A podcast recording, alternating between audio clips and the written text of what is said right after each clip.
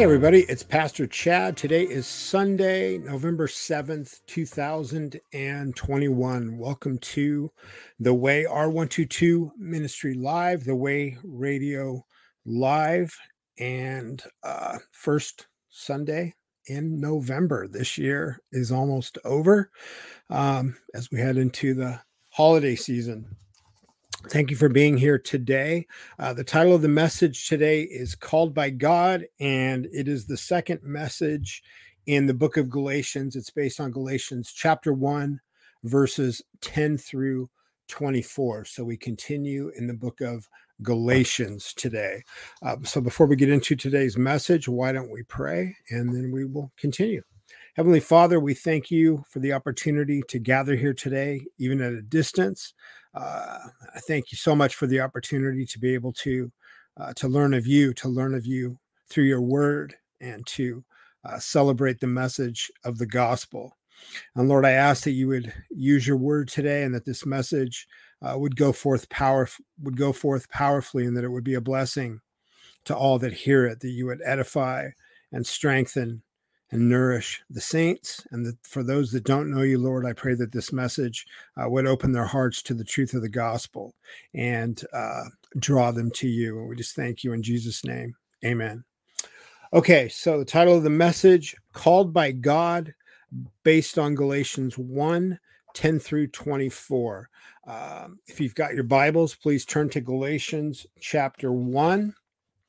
And uh, the last few weeks, I've not been putting the verses up on the screen. I hope that's okay with you guys. It just makes it easier for me to focus on the message instead of having to concentrate on whether I'm going um, from ver- from verse to verse uh, on the screen. So, uh, and I also just think it's a good idea to have our Bibles and to get used to uh, looking at the printed Word of God in our Bibles. So, turn to Galatians one, and we're going to begin in uh, Galatians 1, verse 10 through 24. And again, this is Paul speaking. And he says, For I am not, for am I now seeking the approval, the approval of man or of God? Or am I trying to please man? If I were still trying to please man, I would not be a servant of Christ. For I would have you know, brothers, that the gospel that was preached to me is not man's gospel. For I did not receive it from any man, nor was I taught it, but I received it through a revelation of Jesus Christ. For you have heard of my former life in Judaism, how I persecuted the church of God violently and tried to destroy it, and how I was advancing in Judaism beyond many of my own age among my people, so extremely zealous was I for the traditions of my fathers. But when he who had set me apart before I was born, and who called me by his grace, was pleased to reveal his son to me in order that I might preach him among the Gentiles, I did not immediately consult with anyone, nor did I go up to Jerusalem to those who were apostles before me. But I went away into Arabia and returned again to Damascus. Then, after three years, I went up to Jerusalem to visit Cephas and remained with him 15 days. But I saw none of the other apostles except James, the Lord's brother. In what I am writing to you before God, I do not lie. Then I went into the regions of Syria and Cilicia, and I was still unknown in person to the churches of Judea that are in Christ. They only were hearing it said, He who used to persecute us is now preaching the faith he once tried to destroy. And they glorified God because of me. So, obviously, this is a continuation of last week's message where we saw that Paul, after greeting the Corinthian church, quickly uh, moved directly into admonishing them for deserting the truth of the gospel that he had presented to, to, them, that he had preached to them, and that they should have been grounded in. He had heard news that they had been led astray by false teachers who were claiming that salvation was not just based on faith in Christ, but also on works. And that's what we're going to see more today. So, right after that very strong um, admonition, in which Paul says uh, in verses 8 and 9 from last week, he said, But even if we or an angel from heaven should preach to you a gospel contrary to the one we preach to you, let him be accursed. As we have said before, so now I say again, if anyone is preaching to you a gospel contrary to the one you received, let him be accursed. So Paul was very upset with the condition of the Galatian church, the news that he'd received that they had been led astray by false teachings. And he's writing this letter to call out the false teachings, expose it for what it is, proclaim the truth of the gospel, and also at the same time to defend himself as an apostle because he was also being attacked personally. And that's where we begin the message today. So if we look at verse 10, Galatians 1:10, Paul says, For I am for am I now seeking the approval, the approval, the approval of man or of God? Or am I trying to please man? If I were still trying to please man, I would not be a servant of Christ. So, following on the twice repeated accursed of verses 8 and 9, Paul conveys the reason for the corrupting of the gospel in the church of Galatia. And that reason was that they were seeking to please man rather than to serve God. And again, this is another one of these reasons why God's word is always relevant, regardless of the time or age in which we live, because these same problems have been occurring in the church since day one. We have the same problem now as I state over and over again, the modern church is in a terrible place. When you look at the visible church, not the, the true body of Christ, but what the world sees as modern Christianity, it is in there, there's so much chaos and so much confusion and so much false teaching. And it really comes back to because of seeking to please man rather than serving God, twisting the message of the gospel, twisting God's word, changing that message to be pleasing to man rather than simply serving God and proclaiming the gospel that he has blessed us with. Now, Paul's opponents in Galatia, they were attacking, like I said earlier, not only the message, which was the gospel, but also the messenger who is Paul. And they were claiming that he preached an easy gospel that didn't require circumcision, obedience to Sabbath laws, and dietary restrictions, but only faith in Christ as the Messiah. Now, you can understand how this false teaching would have come about, especially during these times, because what Paul was preaching was totally, was completely contrary to everything that the Jews understood. The Jews were raised to be circumcised, to be obedient to God's law, to the Sabbath laws, to dietary restrictions, to the to, to the Judaic ceremonial way of living, to, to the traditions of their fathers. Paul was uh, the Jews were raised on that. So what Paul was teaching was so radically contrary to that that the majority of Jews couldn't even comprehend what he was saying. And this is why it is so important to understand that they could not come to believe, just like anyone else can come to believe, unless it's by the grace of God working in them. So they were trying to add works to faith in Jesus Christ in order to have salvation. And this is where they were very wrong. And this is what Paul was trying to address. We have the same problem nowadays. Like I said, I think it was last week, just about every false teaching, especially those that claim to be Christian but are not, and again, like Mormonism, Jehovah's Witness, Roman Catholicism, they all claim that some type of works or self righteousness must be added to faith in Jesus Christ. They cannot accept that salvation is by grace alone, through faith alone, in Christ alone, according to scripture alone, to the glory of God alone. But that is the truth of the gospel. So this is the the attacks and the false teaching that Paul was fighting against. In verses 11 and 12, he writes, For I would have you know, brothers, that the gospel that was preached by me is not man's gospel. For I did not receive it from any man, nor was I taught it but I received it through a revelation of Jesus Christ. So he's very clearly making the point that he did not go somewhere to be instructed of this message of the gospel of Jesus Christ. It's not something that he went to school and learned.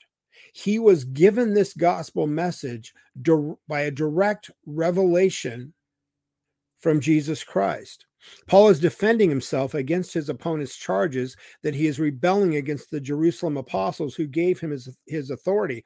They're trying to claim that the, the, the apostles who walked with Christ in Jerusalem provided Paul with this gospel message and gave him the authority to preach it. And that now he was going against what they had taught him or what they had given him the authority to preach. They didn't understand that his authority came from God.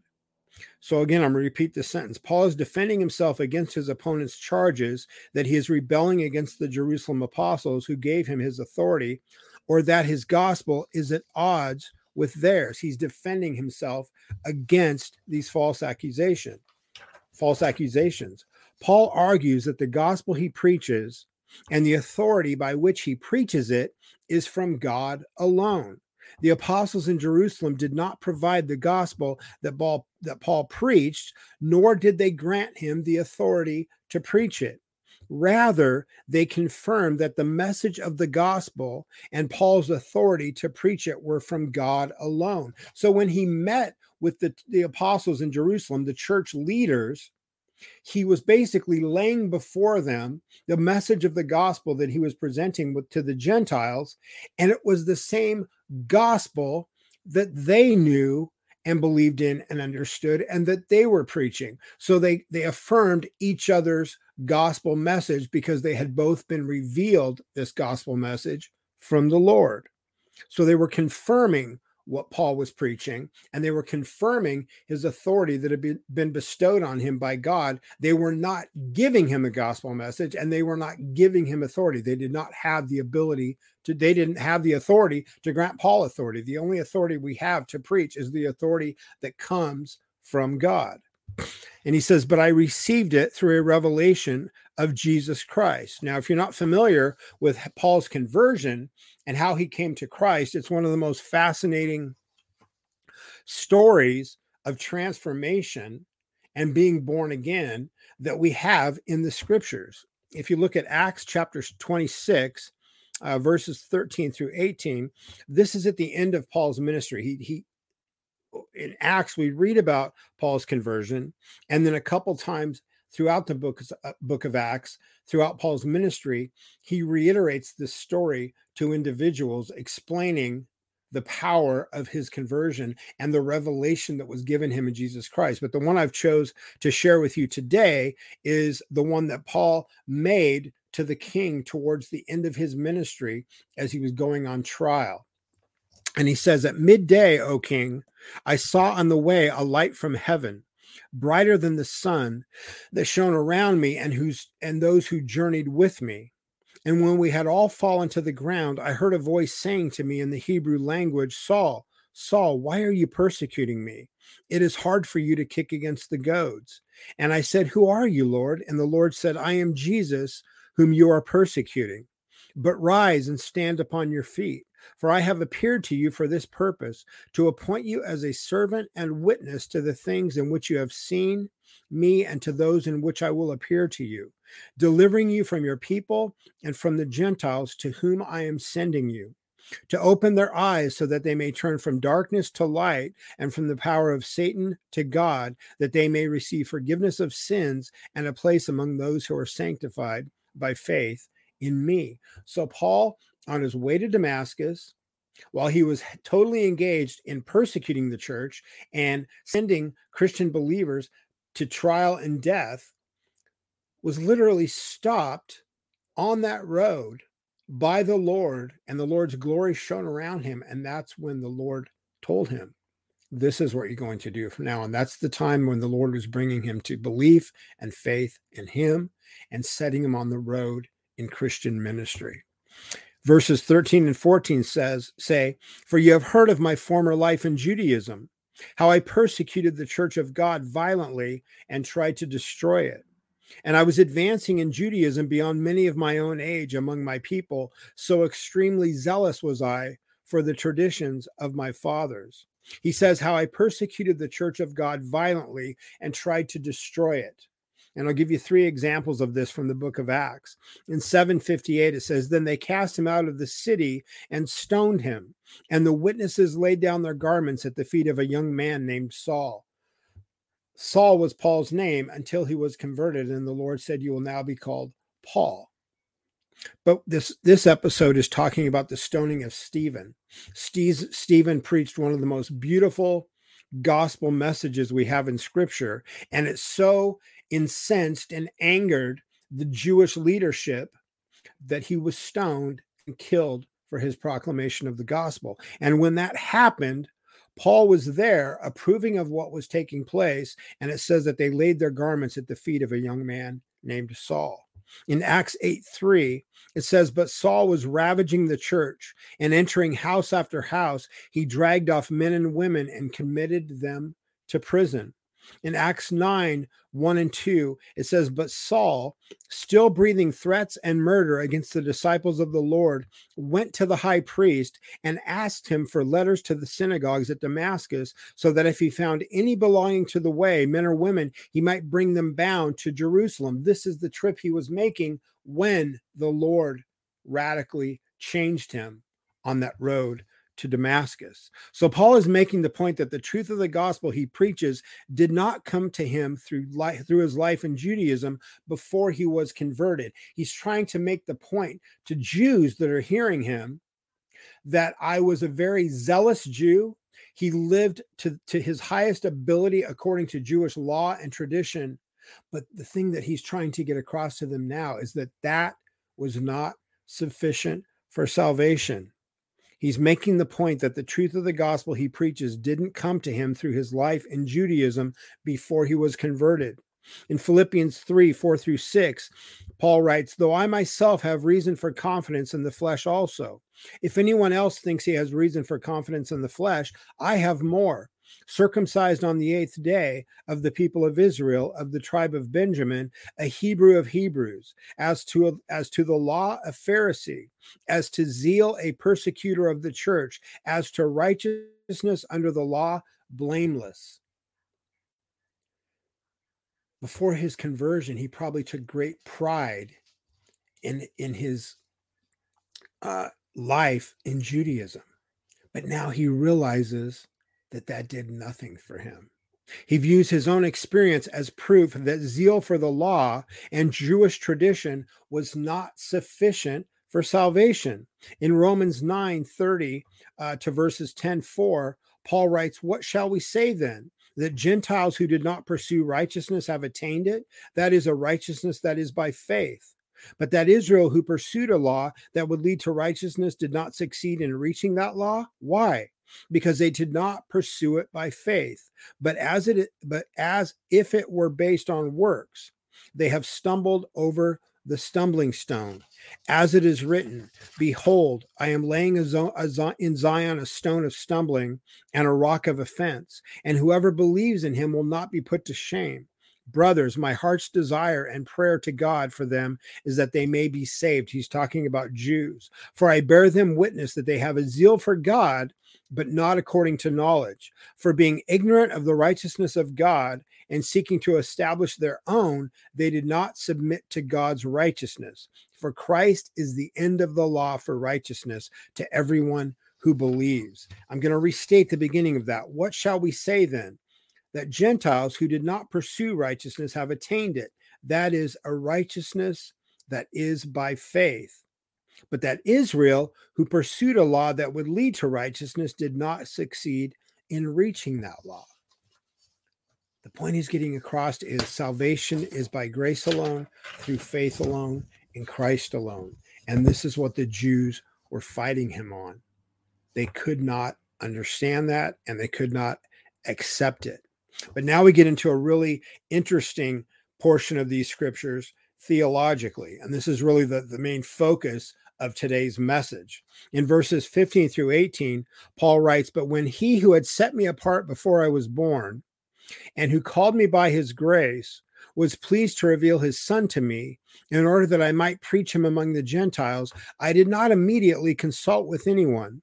Nor did I go up to Jerusalem to those who were apostles before me, but I went away into Arabia and returned again to Damascus.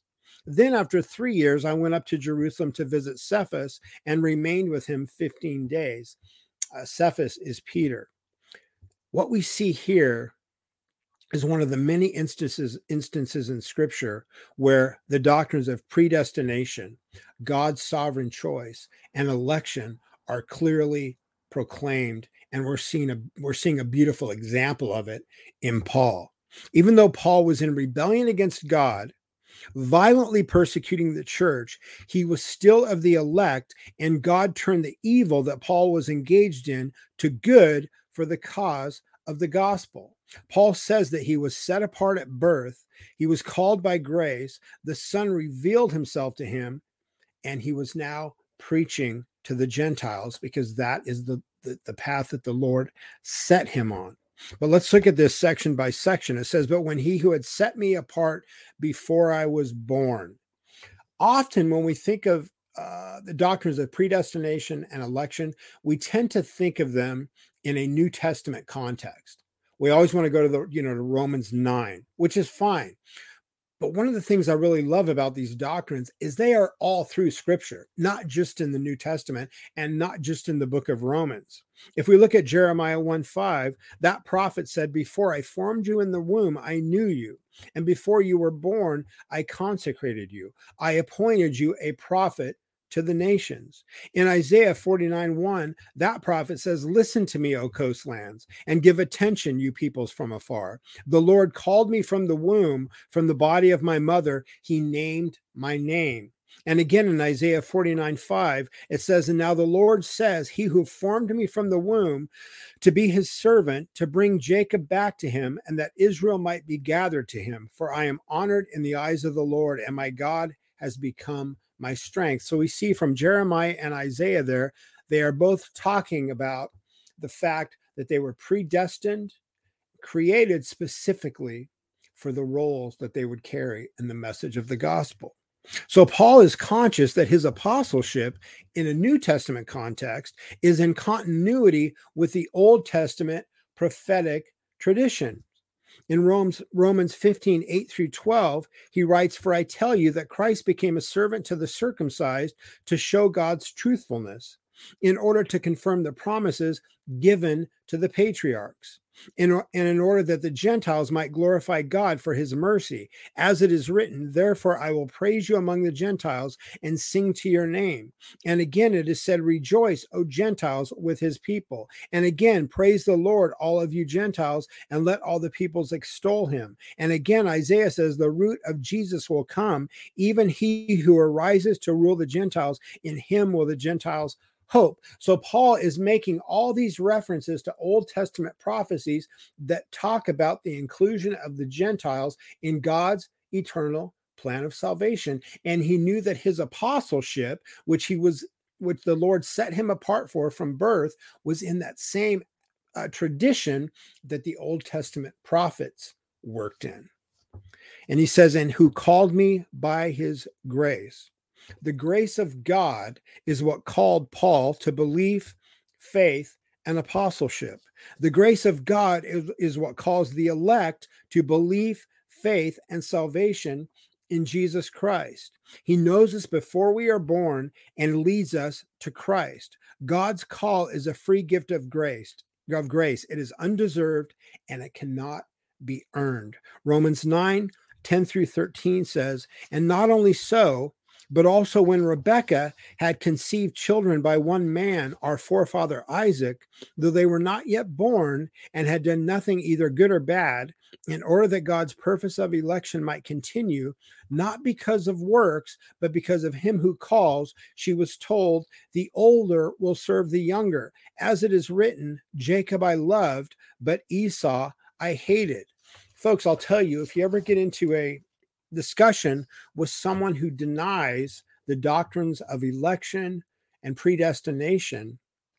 And usually, if that's the case, they will um, lean towards what's called universal salvation. They will believe that when Christ died on the cross, that he was dying for the sins of every human being that ever existed, that his his his atoning sacrifice was for all of humanity, every human being that ever existed.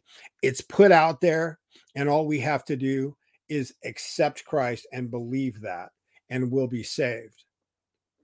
if that's the case, then you would have they would have to say, well, then the next question is: So you believe that God loves everyone? Christ died for everyone because God loves everyone, and obviously they'll they'll say yes because that goes right along with that that idea of universal atonement, which is what that's called. The only thing you have to ask him is, well, then what about Esau? Because right here we see in this book from in this section of Romans, she was told, The older will serve the younger. As it is written, Jacob I loved, but Esau I hated. Now, that word hated seems really severe, but we've got to understand, I believe, how would I explain this? I almost tend to look at it like the hatred that we have towards somebody is so severe compared to what God's talking about here because Esau was still treated well by God. But compared to the love that he had for Jacob, that appeared to be hatred. Hopefully that makes sense, trying to, to paint a little bit of contrast there. But the point I'm trying to make is, is it very clearly says here that God, in order that God's purpose of election might continue, not because of works, but because of him who calls, she was told, the older will serve the younger. And as it is written, Jacob I loved, but Esau I hated. And then again in Ephesians 1 4 through 6, Paul writes, Even as he chose us in him before the foundation of the world, that we should be holy and blameless before him. In love, he predestined us for adoption to himself as sons through Jesus Christ, according to the purpose of his will, to the praise of his glorious grace, with which he has blessed us in the beloved. So again, he talks about that truthful doctrine of election and predestination that is very difficult for many people to accept. But I'm telling you, folks, those are true biblical doctrines. And one of the things that, that really blows me away is that people will reject these doctrines when the actual words are in scripture. Predestination, election is right there in scripture. So you can't argue with them. Paul was called to preach to the Gentiles. And this is another area that I've seen people abuse. Paul was clearly called to preach to the Gentiles, but not exclusively to the Gentiles. I saw within the last few weeks uh, somewhere where uh, someone was trying to make the point that as Gentiles, we are taught by Paul, and Messianic Jews, Jews that come to Christ, are taught by Peter. So they read what Peter wrote, and we are to read what Paul wrote. They're trying to separate the two. It just it's so foolish to even consider because it's common sense. Paul was called to preach to the Gentiles, but not exclusively to the Gentiles. You see, if Paul came across a group of Jews and they wanted they were curious and started asking him about what he preached he was not going to not preach the gospel to them by saying well i was just called to preach to the gentiles no he preached to jews as well his specific and very special calling i guess you could say his his specialty he was a specialist in at, especially at that time presenting the gospel message to the gentiles but he also preached to jews and I'm sure Peter preached to Jews and also Gentiles. You see, Romans 1 14 through 16 proves my point. I am under obligation both to Greeks and to barbarians, both to the wise and to the foolish. So I am eager to preach the gospel to you also who are in Rome. For I am not ashamed of the gospel, for it is the power of God for salvation to everyone who believes, to the Jew first, and also to the Greek which are the same people he's talking about talking about when he says Greeks and to barbarians. They considered anyone that wasn't Greek to be a barbarian. You see? So Paul would preach the message to anyone, but he had a very specific specialty that the Lord assigned him, and that was preaching the gospel to the Gentiles, which was very important at that time because the Gentiles were considered completely separate from the commonwealth of Israel.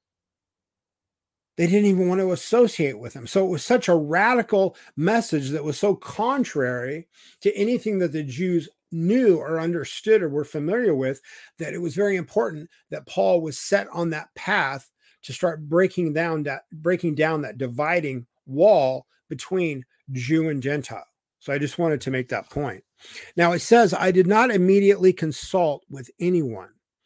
And then later in verse 18, he says, Then after three years, I went up to Jerusalem. Now, this is another very important point that I wanted to, to pull out of this portion of scripture today. That first point was that Paul is really hitting home the doctrines of election and predestination. The pervading uh, doctrine that over that's throughout this entire message is God's grace. But the main, the other main sub point that I really wanted to get into was that was this message, was this lesson that we learn when Paul says, I did not immediately consult with anyone. And then again in verse 18, he says, Then after three years, I went up to Jerusalem. The reason this is so important is because uh, there's a very important lesson in this. Paul did not rush into ministry, he took it slow. And this, and, and again, think about this. How many Christians down through history have had the experience Paul had? where you're going down the road and you're not just walking down the road, you're walking down the road on your way to persecute Christ's church, the body of Christ, and to arrest Christians and to send them away to trial and death. And then on that road, Christ himself overshadows you. The light of his glory surrounds you, and he speaks to you physically and says, Why are you persecuting me? This is what you're going to do from now on. No one else in history.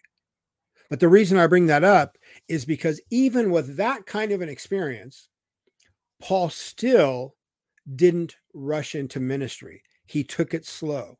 I would suspect he spent those three years being guided and taught by the Holy Spirit, much time spent in prayer and the prayerful study of Scripture. He was meditating and contemplating and thinking about the things of God and about the truth of the gospel. He was savoring it and he was growing in it. And the reason this is so important is because it's so common in the modern church for someone to become a Christian or at least profess that they've become a Christian. Nowadays, it's so hard to tell because the gospel is lacking so severely. But it's common for someone to become a Christian and almost immediately begin some type of ministry. And again, social media and Christian superstars on social media with massive followings and popularity have increased this issue substantially. I can't tell you how many people I've come across in ministry in, in the last 10 years that have come out of drug addiction or alcoholism or whatever it is and, you know, within a week, they've made the decision that uh, I'm going to Bible school, I'm going to be a pastor, I'm going to do this ministry, I'm going to do this ministry. This is just after a few days or weeks, maybe months, but but it's almost immediate. They've made this decision to go into ministry. And anybody that's been in ministry for any amount of time will tell you that that is probably going to not be the direction they go or if they do go in that direction, it's going to end up badly. But it is very, very common in the modern church. And again, especially because there is so much of this superstardom and social media popularity and everything else that takes place in modern Christianity. It's become so worldly. I mean, I know there's there's one false teacher that, that was prominent here in the Boise area for a while. And I remember him talking about that uh, his desire was to be a Christian scholar. He never talked about his call, what Christ was leading him to do. Basically, his whole desire was just to be a Christian scholar. And so he, he, he got his education, he started writing books. And this guy was a train wreck. He caused so much damage in people's lives because he wasn't doing what he was called to do. He was doing what he wanted to see himself doing in ministry. And this is a very big problem nowadays. I can tell you from my own background I went into ministry originally with the wrong pretenses, with the wrong idea, with the wrong vision of what I was going to do. It was much too humanistic, it was much too self centered. I did not know enough at the time about the gospel. But luckily, the Lord brought me through that to where I am now. And He still is constantly changing my direction a little bit, correcting me when I'm wrong and helping me to stay on the path that I need to be on. But I never believed I would be now where I'm at now when I started. The Lord works all things for good. But the point that I'm trying to make here is that even Paul says that after three years, he went up to Jerusalem. He did not dive into what he was doing right away. Paul was called by God, he was led by God, and he waited on God to teach and guide him. Now, I think in those three years, Paul probably preached, prob- he probably did some work, but he was just trying to figure out the path that was before him. You see? So we need to slow down and see where the Lord's guiding us. Consider that Christ spent three years in ministry. And the reason I bring that up is much is accomplished in the cause of God in very short time if it's done according to God's will and to his glory. Or there are those that have spent lifetimes in the wrong type of work and accomplished very little. You see? Now, think about Paul's past. Paul's past was horrific to consider. He was an outright enemy of the Lord, persecuting and sending believers to their deaths.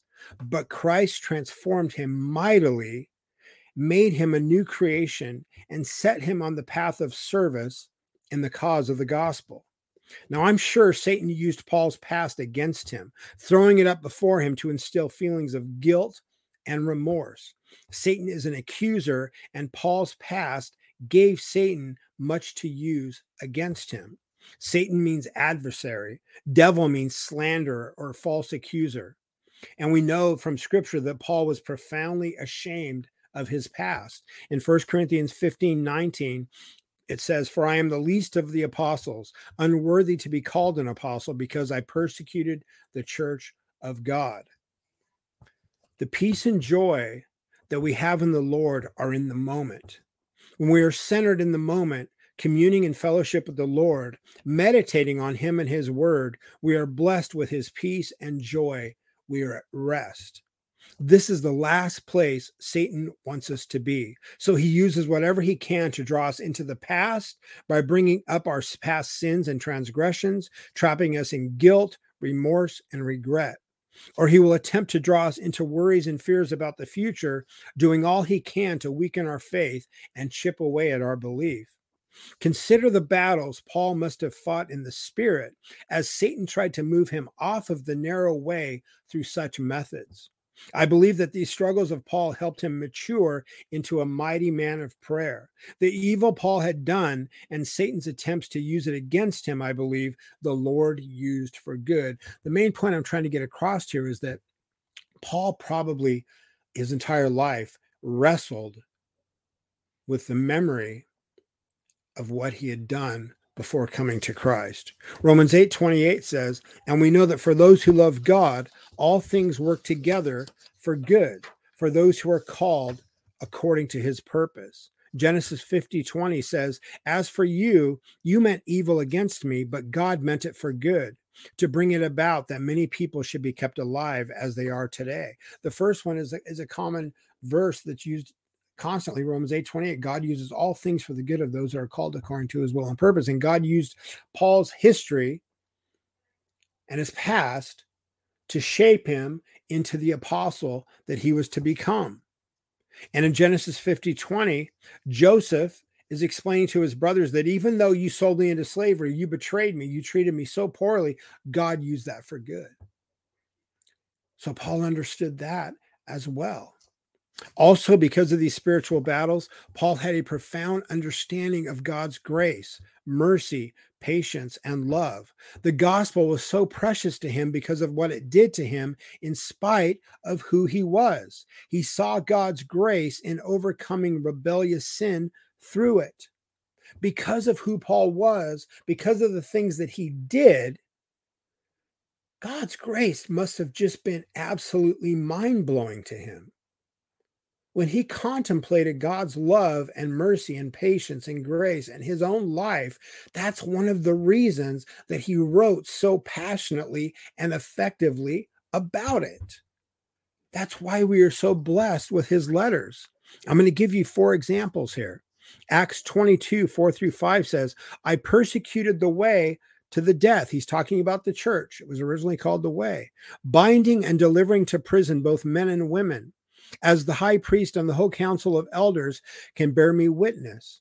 From then I re- from them I received letters to the brothers, and I journeyed toward Damascus to take those also who were there and bring them in bonds to Jerusalem to be punished. Acts 26, 9 through 11 says, I myself was convinced that I ought to do many things in opposing the name of Jesus of Nazareth. And I did so in Jerusalem. I not only locked up many of the saints in prison after receiving authority from the chief priests, but when they were put to death, I cast my vote against them. And I punished them often in all the synagogues and tried to make them blaspheme. And in raging fury against them, I persecuted them even to foreign cities. In 1 Corinthians 15:10, he says, "But by the grace of God I am what I am, and his grace towards me was not in vain. On the contrary, I worked harder than any of them, though it was not I, but the grace of God that is with me." And in 1 Timothy 1 13 and 14, he says, Though formerly I was a blasphemer, persecutor, and insolent opponent, but I received mercy because I had acted ignorantly in unbelief. And the grace of our Lord overflowed for me with the faith and love that are in Christ Jesus. When you study Paul's past, you start to see why his writing was so passionate and powerful. In verse 19, he says, But I saw none of the other apostles except James, the Lord's brother. James at first didn't believe in Jesus, even though he was his brother. In John 7 5, it says, For not even his brothers believed in him. But he later came to believe, most likely as a result of seeing Jesus after his resurrection. 1 Corinthians 15 7 says, Then he appeared to James, then to all the apostles. And then James emerged as a recognized leader of the church in Jerusalem. And I'll close with Galatians 1 20 through 24. And what I am writing to you before God, I do not lie. Then I went into the regions of Syria and Cilicia, and I was still unknown in person to the churches of Judea that are in Christ. They only were hearing it said, He who used to persecute us is now preaching the faith he once tried to destroy.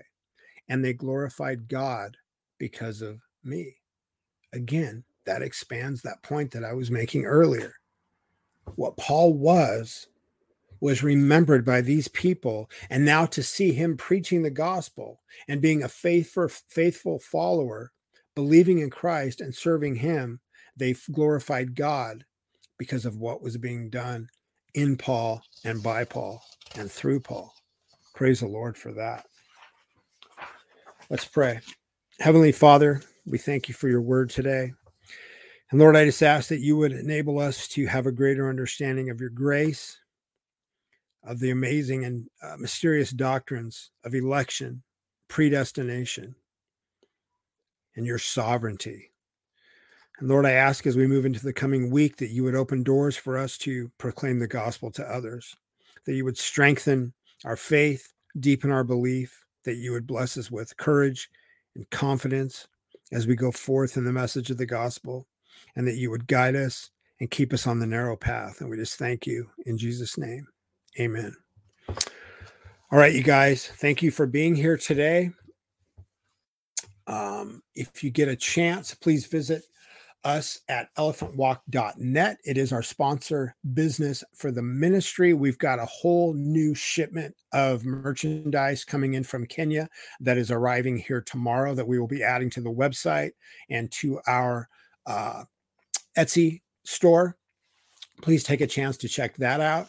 Uh, if you're interested in something and you make a purchase, just type the way, all lowercase, um, no spaces between the words for 10% off at checkout. And you can find that business at elephantwalk.net. And that goes to supporting the work of the ministry both here and in Kenya. Uh, you can find us on the web at the way, the letter R, 122.org. You can subscribe to the podcast at christianpodcastcommunity.org. And I just got a notification this morning that the podcast has now gone over 14,000 downloads. It was only a couple months ago when we were we went over 12,000. So it's uh, growing exponentially. Just go to christianpodcastcommunity.org type the way radio in the search field and the podcast is basically my sermons uh, just the audio. And I try to publish those the following Wednesday after preaching the sermon on Sunday. Sometimes I'm later. I think this week's I published on uh, either Friday or Saturday this week. You can find us on Rumble at the Way, the letter R 122 and please consider supporting the ministry. We've got a lot of work to do here. Like I said, the podcast is growing. Um, I'm really excited to start planning the next trip to Kenya, hopefully early next year.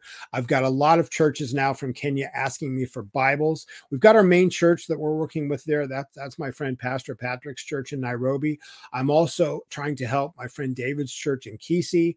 And there's another pastor I know in Kisii that is trying to uh, take care of his church there. So I know a lot of pastors uh, even if we're not directly affiliated with them, uh, that are receiving our sermons every week, that I'm sending teaching materials to, but there's always a shortage of Bibles there. So please consider donate, donating at the way, the letter R122.org.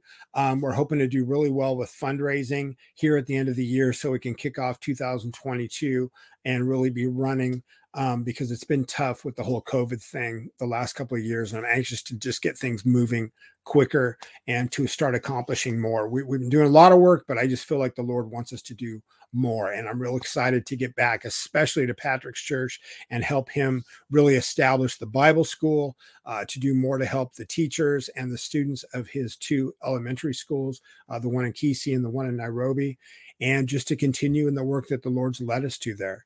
All right. Thank you so much for watching, and we will be back here next Sunday, 1 p.m., same time, same place. God bless you guys. Take care.